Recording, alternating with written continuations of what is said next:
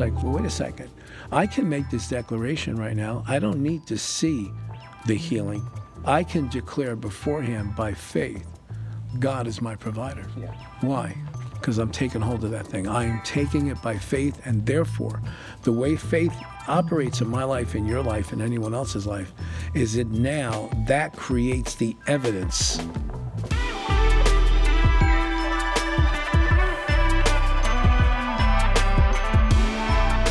What's up, everybody? Welcome to the Lifted Up podcast. My name is Corey O'Neill. I'm on the creative team here at New Beginnings, and I'm here with our lead pastor, Joe Sorce.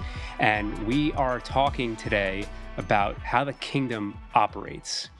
And, you know, you can go on YouTube and find out how a thing operates. Say you want to know how, you know, whatever your electric razor operates, you, you, are most likely going to go on, on YouTube. You usually don't go directly to the factory who makes the electric razor or whatever you're trying to uh, find out information about.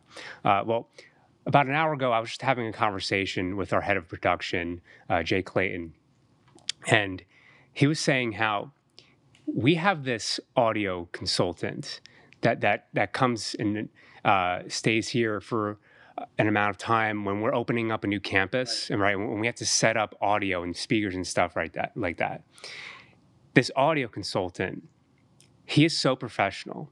He knows what he's doing and he, he knows the equipment so well that he, because he doesn't go to YouTube to find out information about the things that we need to install in, in our campuses. This guy goes directly to the company.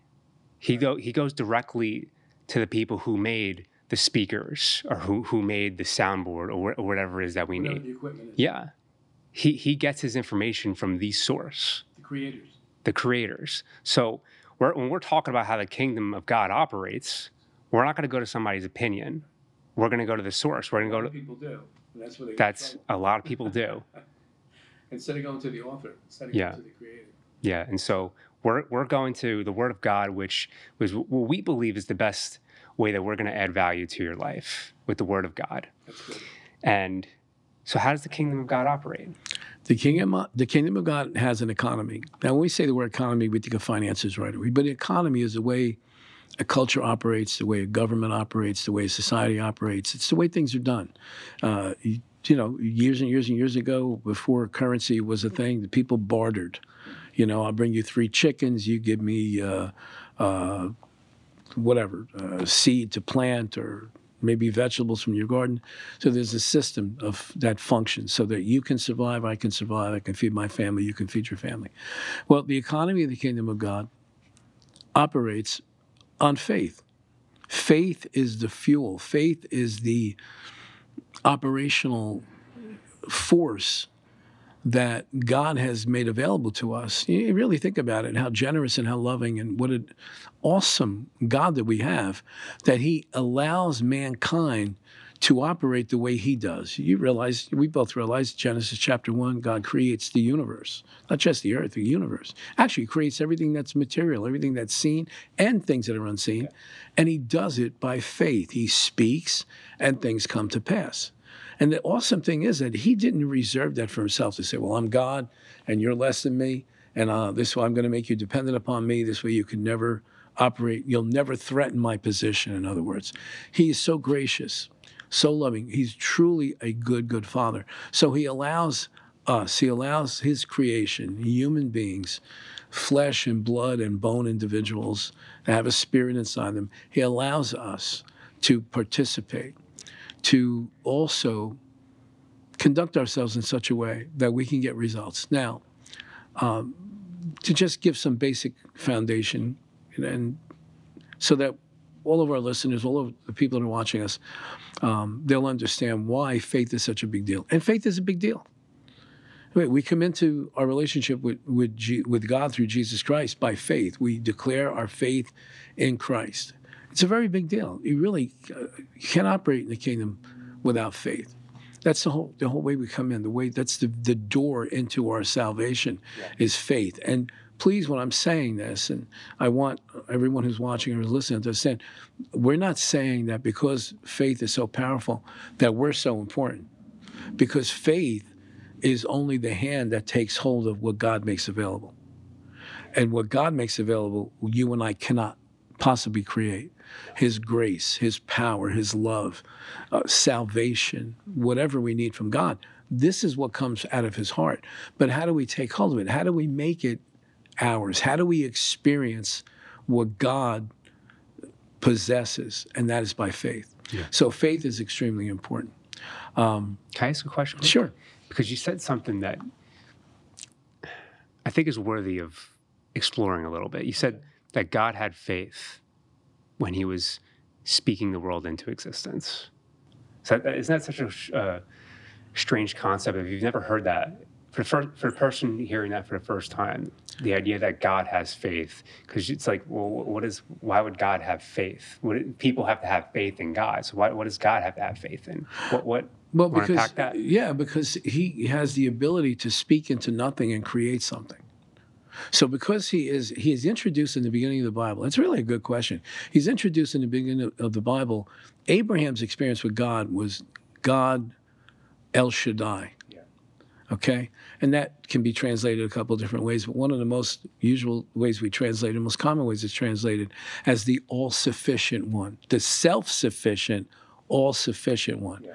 Well, in order for somebody to be self sufficient, not need anything else, then that means that everything starts Everything begins, everything is initiated by that being. And that's who our God is. Okay?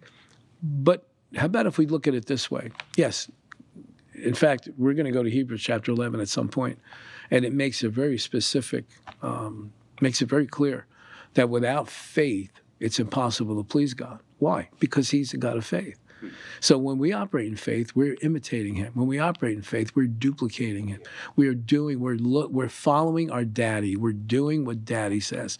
Ephesians chapter 5, I think verse 1 says that we're supposed to be like dear children, imitators of our heavenly father. Yeah. You know, I remember my kids when they were little, they would dress up a certain way. I'll never forget one time, um, my wife walked into one of the kids in their bedrooms, and um, I want to get this straight uh, Mark had his little sports jacket on.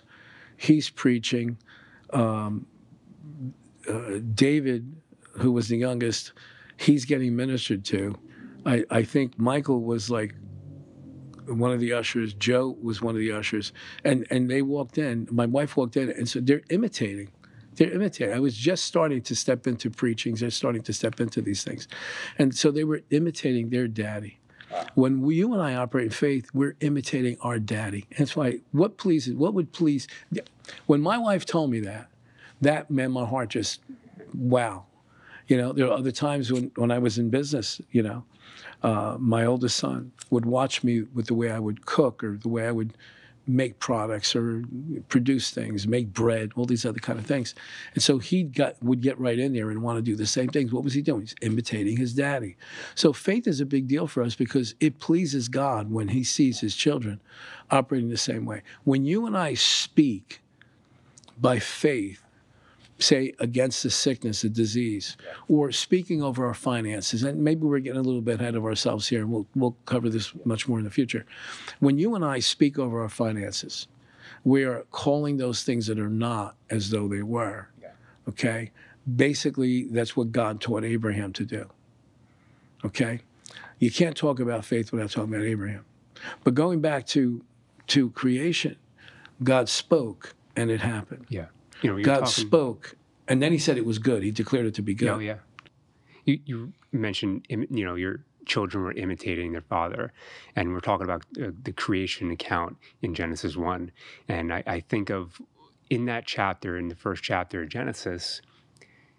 God says that every seed is going to reproduce after its own kind. Genesis chapter in 8. Words, what, what grows out of a seed mm-hmm it's going to make more seeds that are going right. to grow more of that same thing. Right. You can't plant a watermelon seed and expect to get a tomato. Yeah. You plant a watermelon seed, you're going to get a watermelon. Yeah. I, I, I read that as a principle that was intentionally placed in the very beginning, not the very beginning, but very close to the yeah. very beginning yeah. of the Bible for a very good reason. that it, it's a principle that, yeah. if you think about it, I, I think that principle is all over this All book. through the scriptures. Yeah. Because even on the evil side, Yeah, absolutely. Yeah. Every There's seed every seed reproduces after its own kind. yeah, there's an evil seed that was planted when the serpent spoke to Eve and said, Yes. and they sinned. And Right. everything spiraled out of control. Well, Absolutely. it's the same. Well, you know, because the devil can't create anything. Mm-hmm. Would you say that the devil just tries to mimic what Mimic, do- God does, but in an evil way? Yeah. Right. Right. So, Hebrews 11 1. Hebrews 11 1. Okay, Can you go read it? It's Romans. Here we go. Hebrews 11 1. Now, faith is the substance of things hoped for, the evidence of things not seen. Talk about it. Okay. So, I personally, the first time that, that I read that in, in this translation, the New King James translation, um, faith is, is the substance of things hoped for, the evidence of things not seen. I think I tried to understand it. And I think I, I convinced myself that I totally know exactly what it means and I totally have a, a grasp on what it's saying here. I think I thought that. Um, but to be honest, it's a little confusing at first glance. Well, you know, you may not have been wrong, but now you've I seen stuff to add to it. Right. Yeah. That's probably more accurate Right. way. Yeah, I don't it. think it's a correction. It's more of a illumination. You know, there's revelation, there's illumination. Revelation is when you see something for the very first time, and it's like whoa, and the Holy Spirit reveals something to you. Yeah. But then there's other times when it's a process. Now you have illumination. Oh wow! So now I've studied the original language. I've Yeah. seen what the wording is, even some of the tenses and grammar, and then you go, oh wow, this really explodes off the page. This means so much more than what I originally thought it meant. Yes. So Absolutely. talk about that. So you want, want me to go into the original language here? Yeah, please. So that word substance, okay? Now, faith is the substance of things hoped for, the evidence of things not seen. That word substance, I, I never really understood why that's, that word was put in there, why it was translated like that. the original language, because the, this, the Bible was written in Greek, Greek. or the New The New Testament, was written in Testament, Greek, in, in Greek. Substance was translated from the word hypostasis. Mm-hmm. Okay, and hypostasis is a compound of two words. Mm-hmm. Hupo, which means either by or under, Right. and stasis, that means to stand. Mhm. So when you put those two words together, it's i I'm standing by something, or I'm standing under something. And so, and, and uh, The a Bi- support system. Yes, and, and there's a Bible teacher who I love. I know you love. Yes. a lot of people at our church Yeah. Mm-hmm. love. Uh, his name is Rick Renner, and he unpacks this this word hypostasis. He unpacks this verse, Hebrews 11:1. Um, hypostasis, standing by something. it- it's I'm standing under a guaranteed agreement Right. or a, a- a title to a promise or property. In other words, this is mine. Right. It already belongs to me. The evidence It's the evidence. of the thing not yet seen. yeah. It's it's a legitimate claim Right. to something because it, it literally is under a legal standing, Right. right? And the way Rick Renner puts it is, faith is I'm standing by it. It's a standby, and, and he says that the, uh, Hebrews 11:1 could really be seen not necessarily or not just a definition of faith, but really it's the behavior of faith, Mm-hmm. The behavior, the way faith operates. the way it operates, right? And and, the part that it plays in our life Yeah. to receive from the realm of the spirit, from the realm of the unseen, to bring it into the to the realm of the seen. yeah, and, and so that's the way faith operates, and that's the way the kingdom operates. Then it's important for us to know that. Yeah, that's the way Abraham operated. Exactly. Maybe maybe not totally at first. Well, Well- none of us did. Yeah, none of us did. You know, we come into salvation and we think, oh wow, look at you know, I, I received Jesus. I I I believe in Jesus. I believe that God raised him. I do. We put some, but it's really a taking hold of what God has already revealed to us. Okay, and taking that and being completely confidently convinced that what Jesus accomplished on the cross has purchased our salvation Yeah. to the point where we don't even have to think about what my eternal destination is going to be anymore. Yeah. It's settled. It's 100% settled because faith that we released took hold of what God releases, which is grace. Yeah. Jesus dying on the cross for us is complete grace. Complete grace. We didn't deserve it. You didn't deserve it. I didn't No. deserve it. Not one human being on this earth deserves it. It's completely God's idea, a complete, total manifestation of the heart of love that He has for people. Yeah. Okay. So we take hold of that, and then it just becomes a natural thing. It becomes natural faith. It becomes the thing that we don't have to think twice about. Yeah. Okay. There's certain parts of, of your life, most likely, where nobody has to keep convincing you. You know, you, you got it now. Yeah. Every once in a while, it's nice to refresh your memory about something, but it's there now. It's not. You don't have to keep wondering every day. You don't have to keep getting saved again every day. You don't have Yeah. to keep saying. You know, I laugh sometimes when people say, you know, uh, you know, I receive Jesus every morning. You don't have to do that. Okay, I'm sure he doesn't mind, but you don't have to do that. Yeah. Uh, when you do that, sometimes you're even undermining what you claim to believe. yeah. It's, it's a once for all event, once for all time, that we take hold of that. But if it wasn't for the behavior of faith that gives us the solid foundation to stand on, because that's really the picture that that's painting, right? Yeah.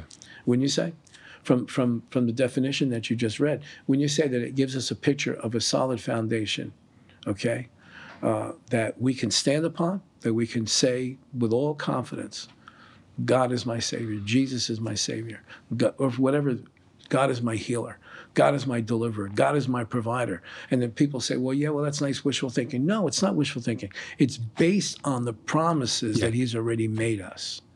So when we allow the promises of God to operate in our lives according to the principles of faith or the behavior of faith, it brings us to the place where all of a sudden it's like, well, wait a second.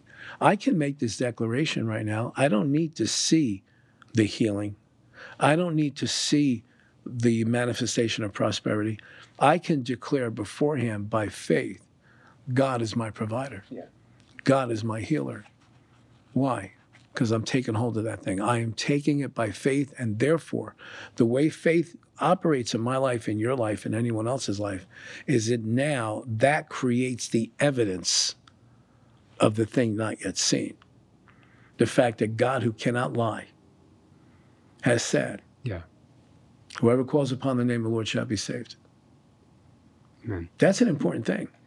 You know, you talk about salvation. Yeah. We trust God for salvation. Mm-hmm. We trust in, in the work of the cross that Jesus The work of grace. Yeah. The work of grace Yeah. that Jesus purchased for us. Mm-hmm. That's salvation, right? We trust that. There's a lot that goes into that, into God's salvation program. I've heard I've heard it put that way before. That I think a lot of people are under the assumption that s- salvation is limited to just their eternal destination. Right. But there's more. Yeah. Uh, in, in the Scofield Reference Bible, if you look at salvation when it shows up in, in the Old Testament, Mm-hmm. that word salvation shows up in the Old Testament, the New Testament, the Hebrew and the Greek words for salvation have implications of it says deliverance, Right. safety, preservation, healing, and soundness. Right. You're talking about in the New Testament that word soteria, which covers everything. Everything you just said. Salvation from not going to hell, being separated from God. Yeah. Salvation in the form of deliverance from all evil, from anything that comes from the kingdom of darkness. Uh, access to healing, access to prosperity, access to peace of mind, shalom. Well, It's all. In other words, when He saved us, it wasn't just okay, Corey, you're not going to hell anymore. No, it's Corey, you're not going to hell. You belong to me. I take responsibility for everything that goes on in your life. I will supply all your needs according to my riches and glory through Christ Jesus. Christ Jesus is your connection to him. Christ Jesus is my connection to him. Jesus Messiah connects us to the promises of God. Now, if I could, I'd like to share something from the Old Testament because every time we talk or every time I teach about something like this, I'm always reminded of Genesis 15. Genesis 15 to me is like, if we can just go there real quick. Genesis 15 is like where Abraham receives what we were talking about before illumination. Yeah. Now, the revelation of God, uh, as it pertains to Abraham's life, took place in Genesis chapter 12. God calls Abraham to leave everything that's familiar to him. Now, he had to do that by faith. You Can, realize can I, that- can I ask a question yeah. Just just Sure. for reference for people who, who are listening and watching? Mm-hmm. Why did God call Abraham? What what Well, what place what what part in God's plan for humanity did Abraham play? Because I I I don't know if everybody uh, knows that when they hear about Abraham. okay. Well, God created a man. Yeah. God always deals with a person. Yeah. From that man, many other uh, many others were born talk into the about earth. Took a man Adam. Adam. And then, you know, from Adam, we have Noah comes on the scene. From Noah, Abraham comes on the scene. See, Abraham is a direct descendant of Noah. God always deals with a person. He always deals with an individual to bring forth his plan, to introduce himself to the others. God dealt with prophets in the Old Testament. Then Yeah. finally, even Hebrews says, and finally, then he sent his son to reveal God. God always chooses to, to reveal himself through an individual. Yeah. Okay. You notice that God at, at no point in time ever appeared, lit up the whole sky with his presence and said, Here I am. You all have to believe in me. Yeah. He always uses someone to reveal him. Why? If God appeared in all his majesty in the sky where the entire planet could see him all at the same time, would it require any faith at that point? No. No. It would, it would be unquestionable. There's, there's no reason. He's right there. I see him. Yeah. Of course he exists. But he desires faith. Yeah. And you've heard me say this many times. All God has ever been looking for from mankind So our faith. since the garden is faith. Yeah. Why? I think it was really a deep offense. I'm not saying that God took offense, but I think there was a deep, I'm going to say it, a deep wounding that took place when Adam and Eve, who he created, who he fellowshipped, who he met with face to face, they knew God. When they turned on him and took the faith that they originally had in him and placed it in the serpent's voice and his, like we talked about, like the seed that was deposited in Eve's heart, they chose to see Romans Romans ten seventeen says now faith comes by hearing and hearing by the word of God. Well, faith comes by hearing, no matter what. Yeah. In our case, faith to produce salvation comes from the word of God. But think about it. Faith, the enemy deposited seeds of faith in Eve's heart Yeah. It's an but that- interesting thing to think ex- about. Expecting that faith to produce trust in him, in Yeah. the devil. And it worked. She rose to a level of faith in the devil. Hmm. She took the, she unplugged her faith in God and she plugged it into, into the serpent. Don't you think that hurt the Father? oh yeah. We know, we know the Holy Spirit can be grieved. We know the Father could be grieved. We know the Father could be angry. Even go ask the Israelites. God can get angry. We know Jesus got angry. Uh, when we get to heaven, we'll ask him for the, the rerun of what he did and the temple overturning the tables. I want to see that. I can't even imagine what his face must have looked like. Now, I remember one point, I don't want to get off on, but I want to stick, stick to topic here. I remember one point where Brother Hagin had had a visitation from the Lord Jesus Christ.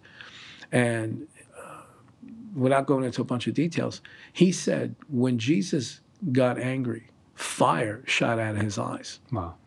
Could you imagine how frightening that must have been? So the average person who really doesn't know the nature of God and the character of God, they don't have that concept. Well, God is God. God is love. Well, love can get hurt. Mhm. Love can get angry. Yeah. You know. So imagine how it hurt the father when trust was taken from him and placed in his we could call his arch enemy. That's got to hurt. Yeah. Okay? So it's only natural then that all that God has been looking for since that time is for us to re-plug that faith back into Him, Yeah. our Creator, our Father. That's the whole story of the Bible. That's the whole story of the Word of God. That is everything. in the Word of God is faith, trust, trust, trust. That's why He could say 365 times, "Fear not, Yeah. fear not, fear not." Because when we fear, we're not trusting Him. Don't fear. I got you covered. I'm going to take care of you. I'm going to provide for you. I'm going to protect you. It's going to be okay. It might not go the way you think it's going to go, hmm. but it's going to be okay. So Genesis in Genesis chapter 12, God obviously, you asked the question, why did God pick Abraham? Okay. Well, the scriptures tell us that God said, I've chosen Abraham because I know he's going to teach his children. It says in some translations, he's going to order his children after me. He knew this guy, this Abraham, I can trust him. He's human. He's going to make mistakes. You know, he lied a couple of times, went into Egypt, tried to trick Pharaoh. Okay. He was a little bit of a con artist. He had a little bit of a fleshy side Yeah. to him, like we all do. But God said, I can trust this guy because I know he's going to teach his children after him. Hmm. He's going to lead by example. Okay? So in Genesis chapter 12, uh, God reveals himself to Abraham. Obviously, they had some type of a relationship up until this point. And in fact, if you really want to get technical about it, it was really Abraham's father that probably started this relationship with God for the family. Yeah. Because, you know, in chapter 11, he calls his father to leave first. They get so far Yeah. and then they stop and they don't go into the promised land. Abraham now completes that journey. So he calls Abraham to leave everything that's familiar and to go to a place that you know not. Mhm. That takes faith. You know, I've used this example at times talking about faith. The first time, you know, not the first time, but when I knew for a fact in 1994, yeah, 94, 95, that it was time for me to take my family, leave everything that was familiar to us, leave the area here in New Jersey, leave our business that was just starting to produce an income, and go to Tulsa, Oklahoma for us to go get our education in the Word. We were being called to a place that we knew not. I'd never traveled to that part of the country. I'd never traveled further than, I don't know, the East Coast. Yeah. So to go to a place that when we got there, I literally felt like Abraham, like, man, everything is so foreign here. You know, it was the culture wasn't like it is in the East Coast. The culture wasn't, you know, even the religious culture and, Yeah. and atmosphere was very different. So that took faith for Abraham to leave this place.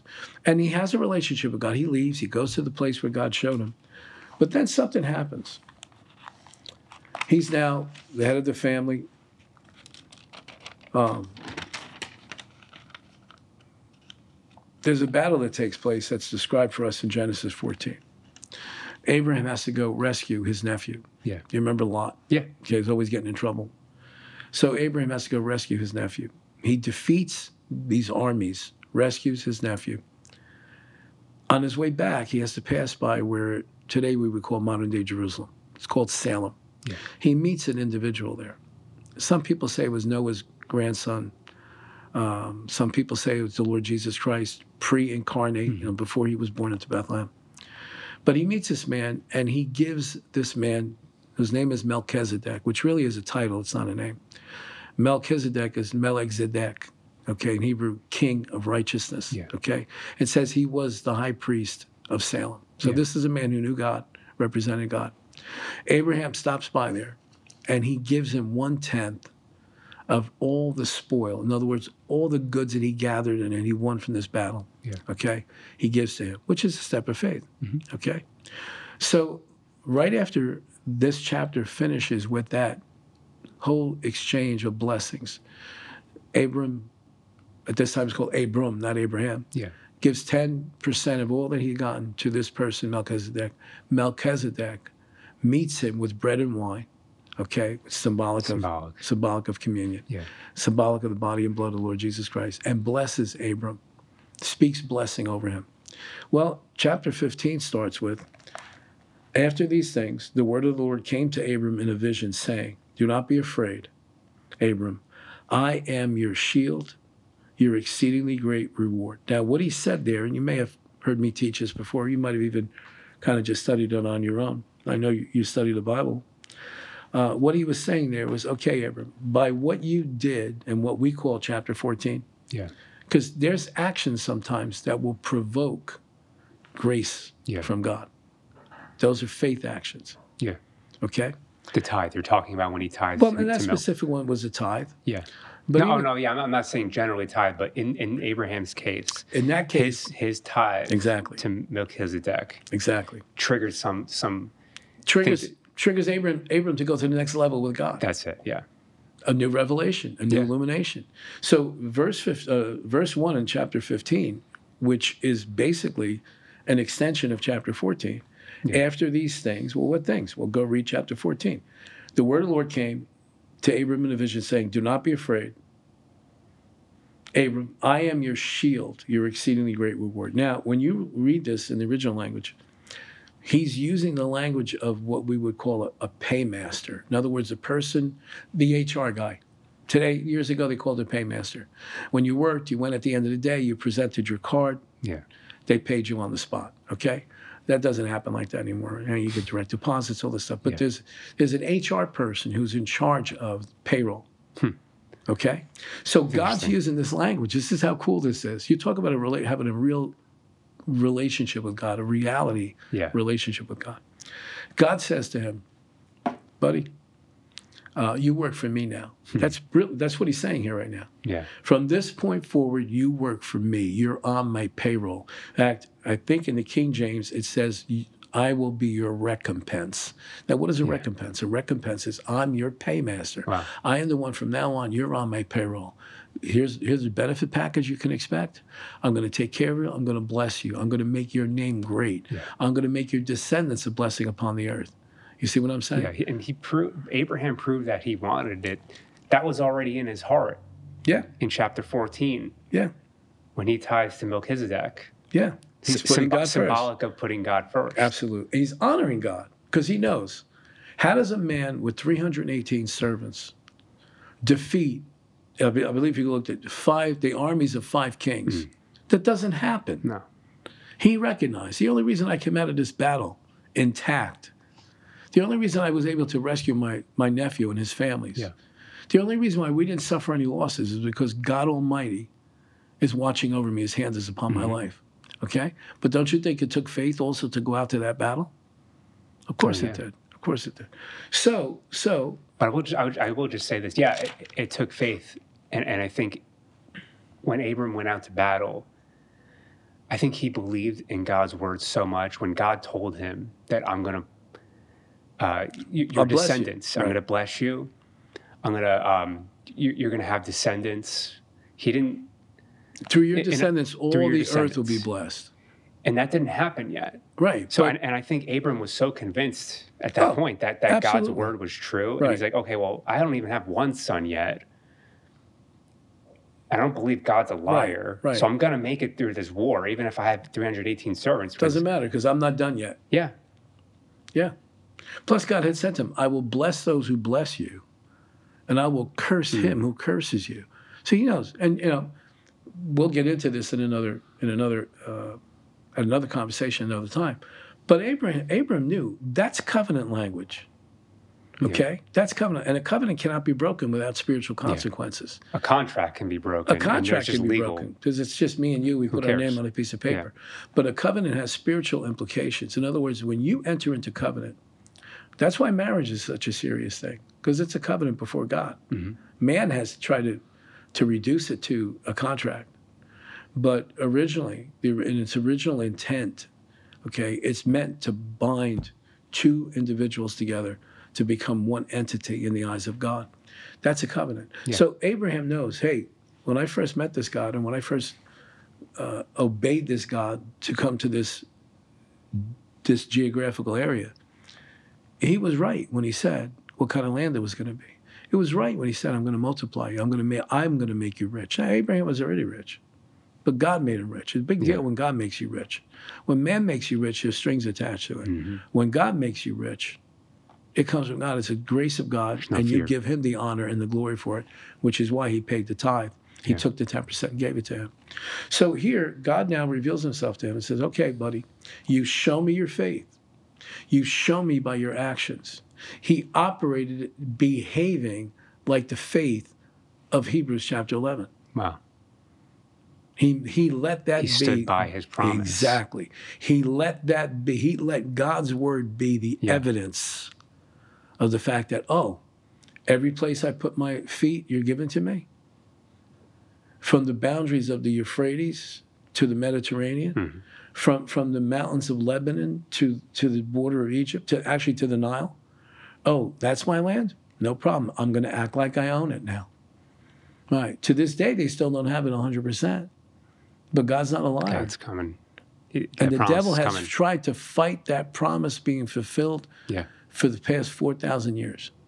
That's why there's so much. That's why the, all the, the center of all violence and hatred and animosity and distrust is the Middle East. Yeah. The enemy does not want that promise to be fulfilled. He wants to prove before the entire universe that God's a liar. It's Yeah. not going to happen. The day's going to come when Abraham's descendants, the nation of Israel, will possess that land Yeah. and they'll have the king, Jesus, there in the center of them, in the midst Isn't it of them. interesting that this promise made to Abraham wasn't even fulfilled during his lifetime? No. Yet, yet he still had faith, Died in faith. died in faith. Hebrews 11 is the hall of faith. Every one of those people, I just talked about this recently, every one of those people died holding on to that promise by faith, which one of the definitions you and I talked about is to, to really be in faith is when you take hold of that promise and you won't let go of it no more than a bulldog would let go of a bone. Yeah. You latch onto it, your, your jaw locks, you got to kill that dog to get mine. that thing out. This is mine. That's This it. mine. Holding on to it. And that's how you and I need to hold on. That's why we need to hold fast the confession of mm-hmm. our faith. Mm-hmm. Because the enemy's constantly trying to convince us you're not really saved. What you're is a confession? I, I- think a lot of people hear the word confession and Well, they, yeah, they that's think of a very the- di- right. different picture. Yeah, coming from the background that we come from, when we talk about, when we, especially coming from the Roman Catholic background, we talk about confession. We think about going in that little that little box. You know, the priest is there. There's Yeah. a screen. You're supposed to confess to him all your sins.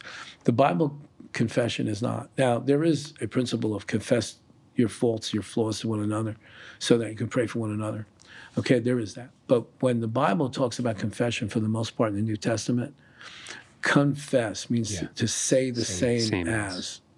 So we entered into salvation. We we take hold of salvation by doing what? Romans 10. If you'll confess with your mouth the Lord Jesus and that God raised him from the dead, you shall be saved. Yeah. Now, you can say something over and over again, but until you say it, but when you say it by faith, when you say it in faith, when you say it through faith, that's when it's like, man, the transaction takes place. I like to I like to compare it to you remember that, that story in Mark chapter five, the woman with the issue of blood, the woman who had that hemorrhage for, Yeah. for twelve years. Okay, uh, without going into the whole story, she heard about Jesus. She heard the miracles. He was he was. She understood this has got to be the Messiah. This has got to be the one that the rabbis have been talking about.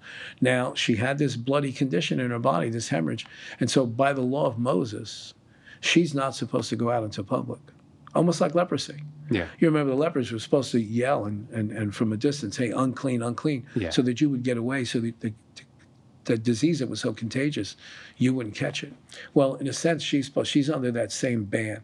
She's not to go out in public while she has. it. Now, this woman's 12 years isolated.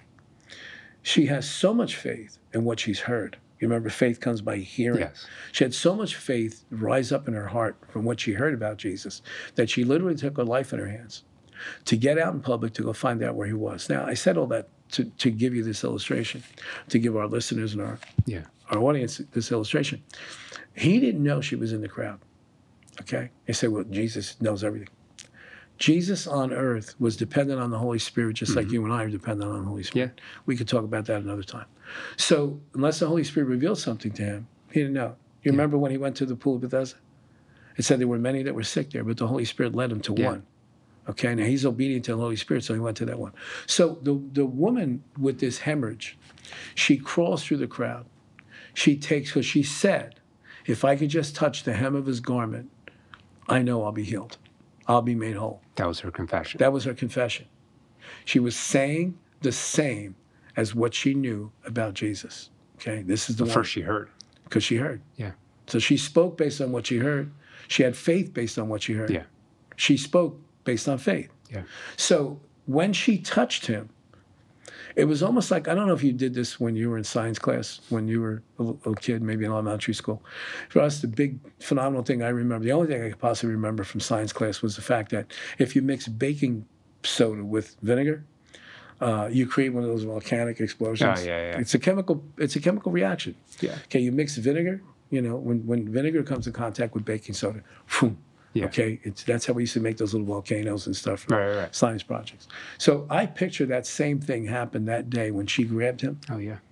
There was a reaction that took place. Yeah. Her faith grabbed a hold of the power that was in Jesus. Because what did he say?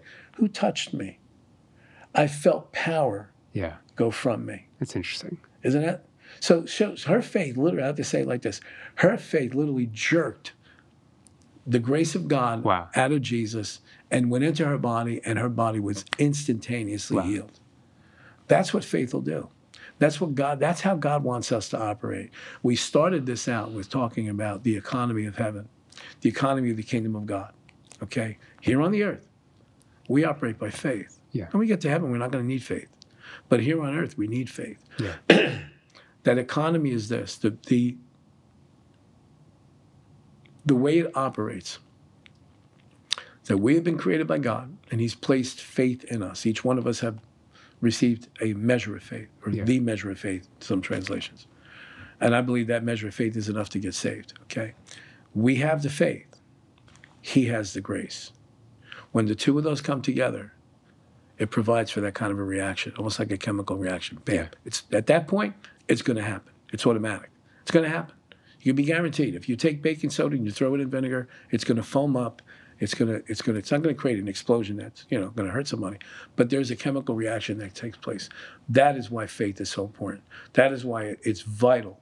It's mandatory for Christians, for believers, to not just get born again and say, okay, well, I'm going to heaven. No, now you're in a different kingdom. You've come out of the kingdom of darkness, which operates in fear, which operates in manipulation, which operates in strife, and all those kind of things. Okay, you come into the kingdom of God. Now you operate according to the kingdom that you're in now. Yeah. And the kingdom of God operates in faith. Extremely important. You know, before we re- began recording, I was thinking of the shield of faith, and and now and now you're talking That's a about good one. now you're talking about living by faith, operating by faith. Okay. What does the field the shield of faith do? Well, the shield of faith, I think I could say this accurately, is built by us, but provided by God. In other words, hmm. God provides the the material, Yeah. but you and I have to build it. Now, you might remember many years ago, I, I did a teaching on the shield of faith. I probably should do Yeah, that you had a big shield. I remember that. I had a big Yeah, shield. still- where is that? No, I don't know what happened to it. It probably got dismantled. And that shield was made up of different planks, Yeah. different boards. And each one of those boards, we probably, I think we have pictures on on our Facebook page Yeah. uh, of that shield. Each one of those planks had a scripture verse. Yeah. But you and I have to, I'm glad we're, we're tapping into this. You and I have got to build our shield of faith for every area that we need to believe God for. Yeah. So, so we let's go to the most basic one. We build our shield of faith for salvation. Romans nine and ten. We just talked Yeah. about it. Whoever calls upon, if you confess that Jesus is Lord, know the scripture. Whoever calls upon the name of the Lord shall be saved. That's so you got Romans nine and ten, uh, Romans 10, 9 and ten. is one plank. Okay. Later on in that same, whoever calls upon the name of the Lord shall be saved. That's another one. Gospel of John, chapter one, verse twelve. To as many as believed in him, to them he gave them the right to become children of God. Yeah. Another There's another plank, plank. right? Uh, John three sixteen, probably the center plank of the shield. Yeah. So, so every one of those scriptures come together and they formulate this shield. Now, why do I need a shield? Well, Because according to arrows are gonna Ephesians, come- exactly. sorry. According according to Ephesians, okay, there's fiery darts of the enemy. Well, what are the fiery darts of the enemy? People say, well, it's a sickness. No, no. Fiery dart of the enemy is anything that comes against our mind Yeah. to get us it's lies anything to get us off of what the scriptures say about our, our god about our relationship with him Yeah. about who we are in because we're in relationship with him who we are now okay and even lies about who the devil Yeah. is okay so so we build that shield of faith so now i'm on this side the shield of faith is here and it's protecting me from all these lies from the enemy oh you're not really saved oh god doesn't really love you Oh, God didn't really care for you. Did Jesus really die on the cross? To all these arrows coming at us, we need that shield. You need the same thing for healing. You need the same thing for, for prosperity, the same thing Yeah. for peace of mind. Whatever area of need that you are in, or I am in, or anyone is in, you build that shield of faith, and the enemy. Yeah. Why? Because it quenches the fiery darts of the enemy. I, I want to be in a place where I'm always having my shield up. And when those darts, those lies come, they don't even penetrate my mind. I don't know if that's possible here on this earth. I believe I believe it is to an extent, but it's something that you have to constantly maintain. Now, uh, y- y- you've studied this probably, I would imagine. When Paul was writing about this, about the shield of faith, he's he's in a society that was very heavily infiltrated or very heavily impacted by the military Yeah. in Rome. Okay. In fact, he probably was surrounded by Roman guards and soldiers when he wrote that. Yeah.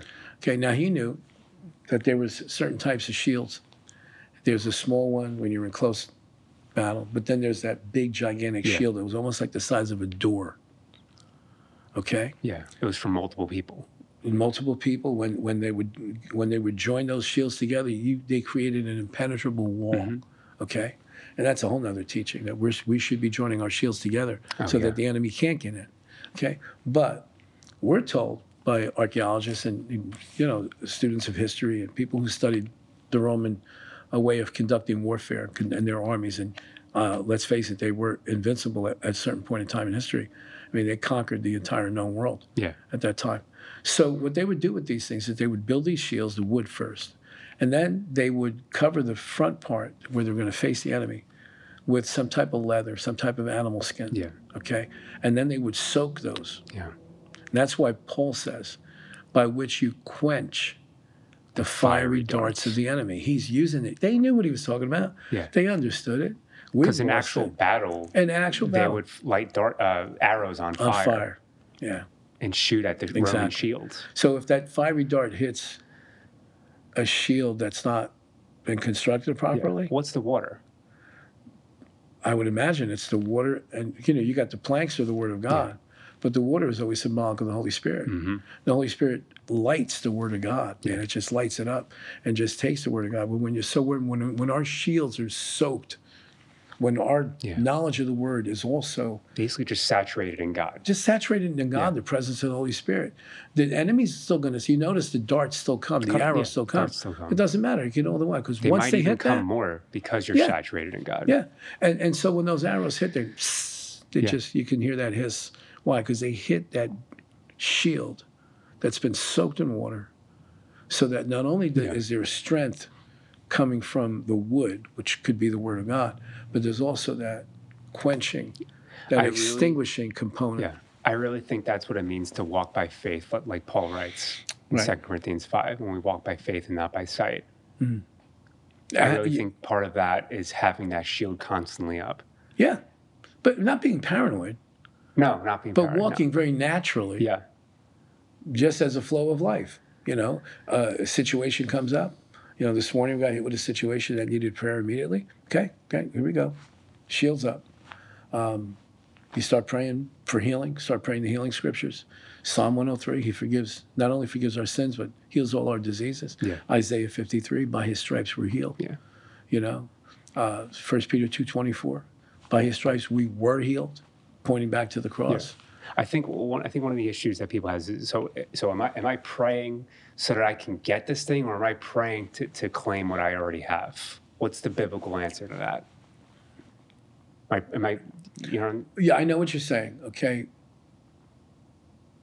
We're praying because we're declaring what God has already said is Yeah. established in our lives. I don't see it as an attaining. I don't see it as a grasping of taking Yeah. on. God's not there going like this. You know, when you try to grab for it, he Yeah. pulls. No, he doesn't play mind games like that.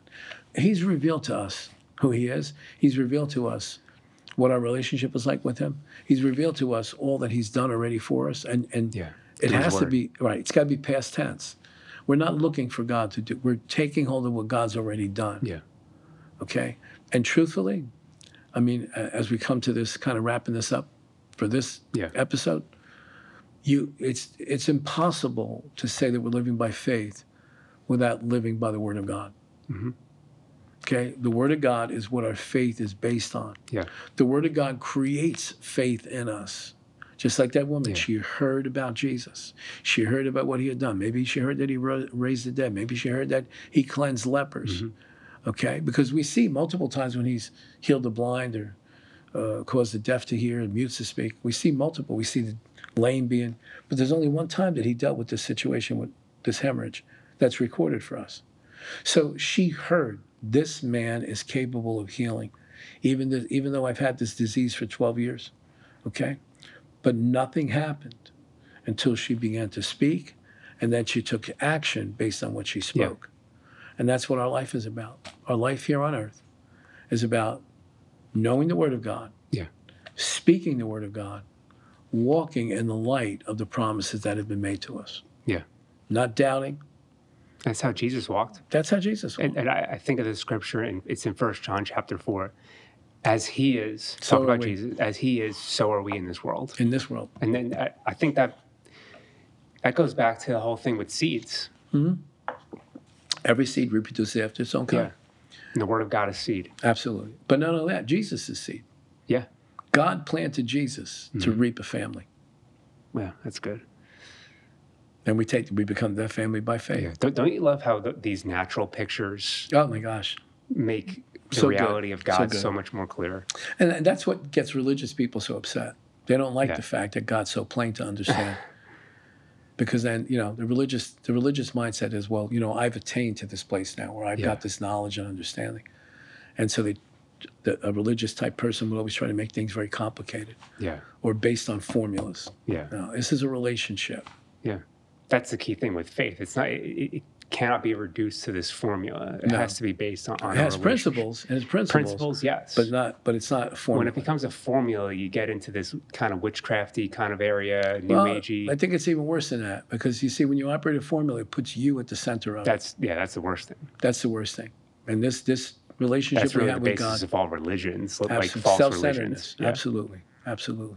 yeah, real real faith. God's at the center. Ab- yep. His what He has done for us is at the center. His covenant, His, promises, His oath, everything that He's promised me and you, and those who are watching and listening, that is at the center. He's always the he's always the giver.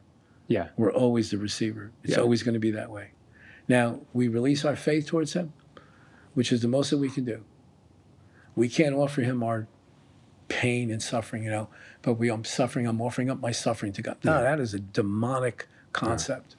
The only thing that we can give God is our faith. hmm And in a covenant relationship, and, and you understand this, and I know you've studied this out, the covenant that we have with God through the Word of God is a unique covenant. It's a one sided covenant. yeah, Most covenants are, have two parties, yeah, okay? They go back and forth, there's an equal exchange. Our relationship with God is completely one sided. He does all the giving, yeah. we do all the receiving. When you that's- said in a brief little covenant uh, topic discussion, because we don't have time to talk about all this, Right. because you say most covenants back in those times that had two parties, and with God, it, it Two was equal him- parties. Two equal parties. God made the covenant with Jesus was our divine representative. Right. So God, Jesus represented God to us, and He also represented us to God. 100% man, 100% God. Yeah, and to reap the benefits of that Right. Be in Christ Absolutely. like every time the Bible in the, in the epistles where it says in him or in Christ or through Christ, every time that it says that, I, I want to pay special attention to that. Yes. Because it's ta- it, that that to me brings up this covenant that we're in. Yeah. So Well, salvation brought us to that position in Christ. yeah, We're only we're we're only recipient of salvation because we're in Christ. yeah, Okay, He's the firstborn from the dead. Yep. Okay, so we're in Him. So that's our relationship with God, and that's a complete faith relationship. yeah, Faith is important. We'll talk about this more in, yeah. in the future. This this topic of faith and how the kingdom operates by faith, um, look, it's so needed now because I know you know, And the and days that we're in, And oh my that's what I was just going to say. In the days that we're in, um, you know, as, as Paul wrote to Timothy in, in, um, in his letter to Timothy, we're in perilous times. We're, we're at the last of the last days. yeah. But they were the last minutes of the last days. Yeah. Um, th- this is a time now more than ever that the church needs to operate the way the kingdom operates. And uh, there, there's this quote by Kenneth Hagin that I read recently. It impacted me so much. Um, I wanted to share it. This is in the book, Kenneth Hagin's spoke The Name of Jesus. He says, The church's problem, and this is written in 1979. right. Okay. if it's if it was true then, it's more true now. It's more true now, more more appropriate now. Yeah. The church's problem has been that we have lived beneath our privileges so long that we think it's normal Christianity. But it is abnormal. It's absolutely abnormal Christianity. In other words, to, to live beneath our needs. Okay. And he goes on to say the whole church, uh, the Pentecostal, full gospel, pa- even the charismatic move included, is in a babyhood stage. Right? We're trying to have faith. We're trying to believe. But thank God, some are coming to see the light of God's word. And I'm convinced more today than I was yesterday that in these last days, there's going to arise a company of believers who will see and know their authority, Amen. their rights, their privileges in Christ. They will know that the name of Jesus belongs to them. They will take up that name and start using it as unconsciously as they take their car keys and unlock the car door and then put them in the ignition and start the car. Very natural. Very natural. Not and this is based on knowledge of the word of God. And Yeah. anybody can have that. Absolutely. Anybody who's desperate enough, Yeah. who's devoted enough. Yeah. Who it's wants not, to- who it's wants not a few special people. Right. It's for whoever wants to put the work in. Yeah. Yeah. So, um, wow, I, It's I been got a a, lot out of great this. Yeah. conversation. yeah. This went in, in a direction that I, I could have never predicted. Um, I, I love these kinds of things Yes. where the Holy Spirit just leads the conversation. Yeah. Yep. You know, I, I think people get the most out of those con- conversations. Definitely. And, um, you know, for those who are watching and, and or listening, um, we really pray that you can take some of these principles that we've been talking about, about faith, and apply them to your life, apply them to what you're believing God for. That it doesn't have to be this mental marathon of trying to believe that I can rest in God. I could rest Yeah. in His promises. I can rest in what He promised to me specifically, or in, or in His promises in His Word. That I can rest in that because of what Jesus did for us on the cross, and that He rose again from the, from the dead. And so, thank you so much, and uh, we'll see you next time. Amen. Amen.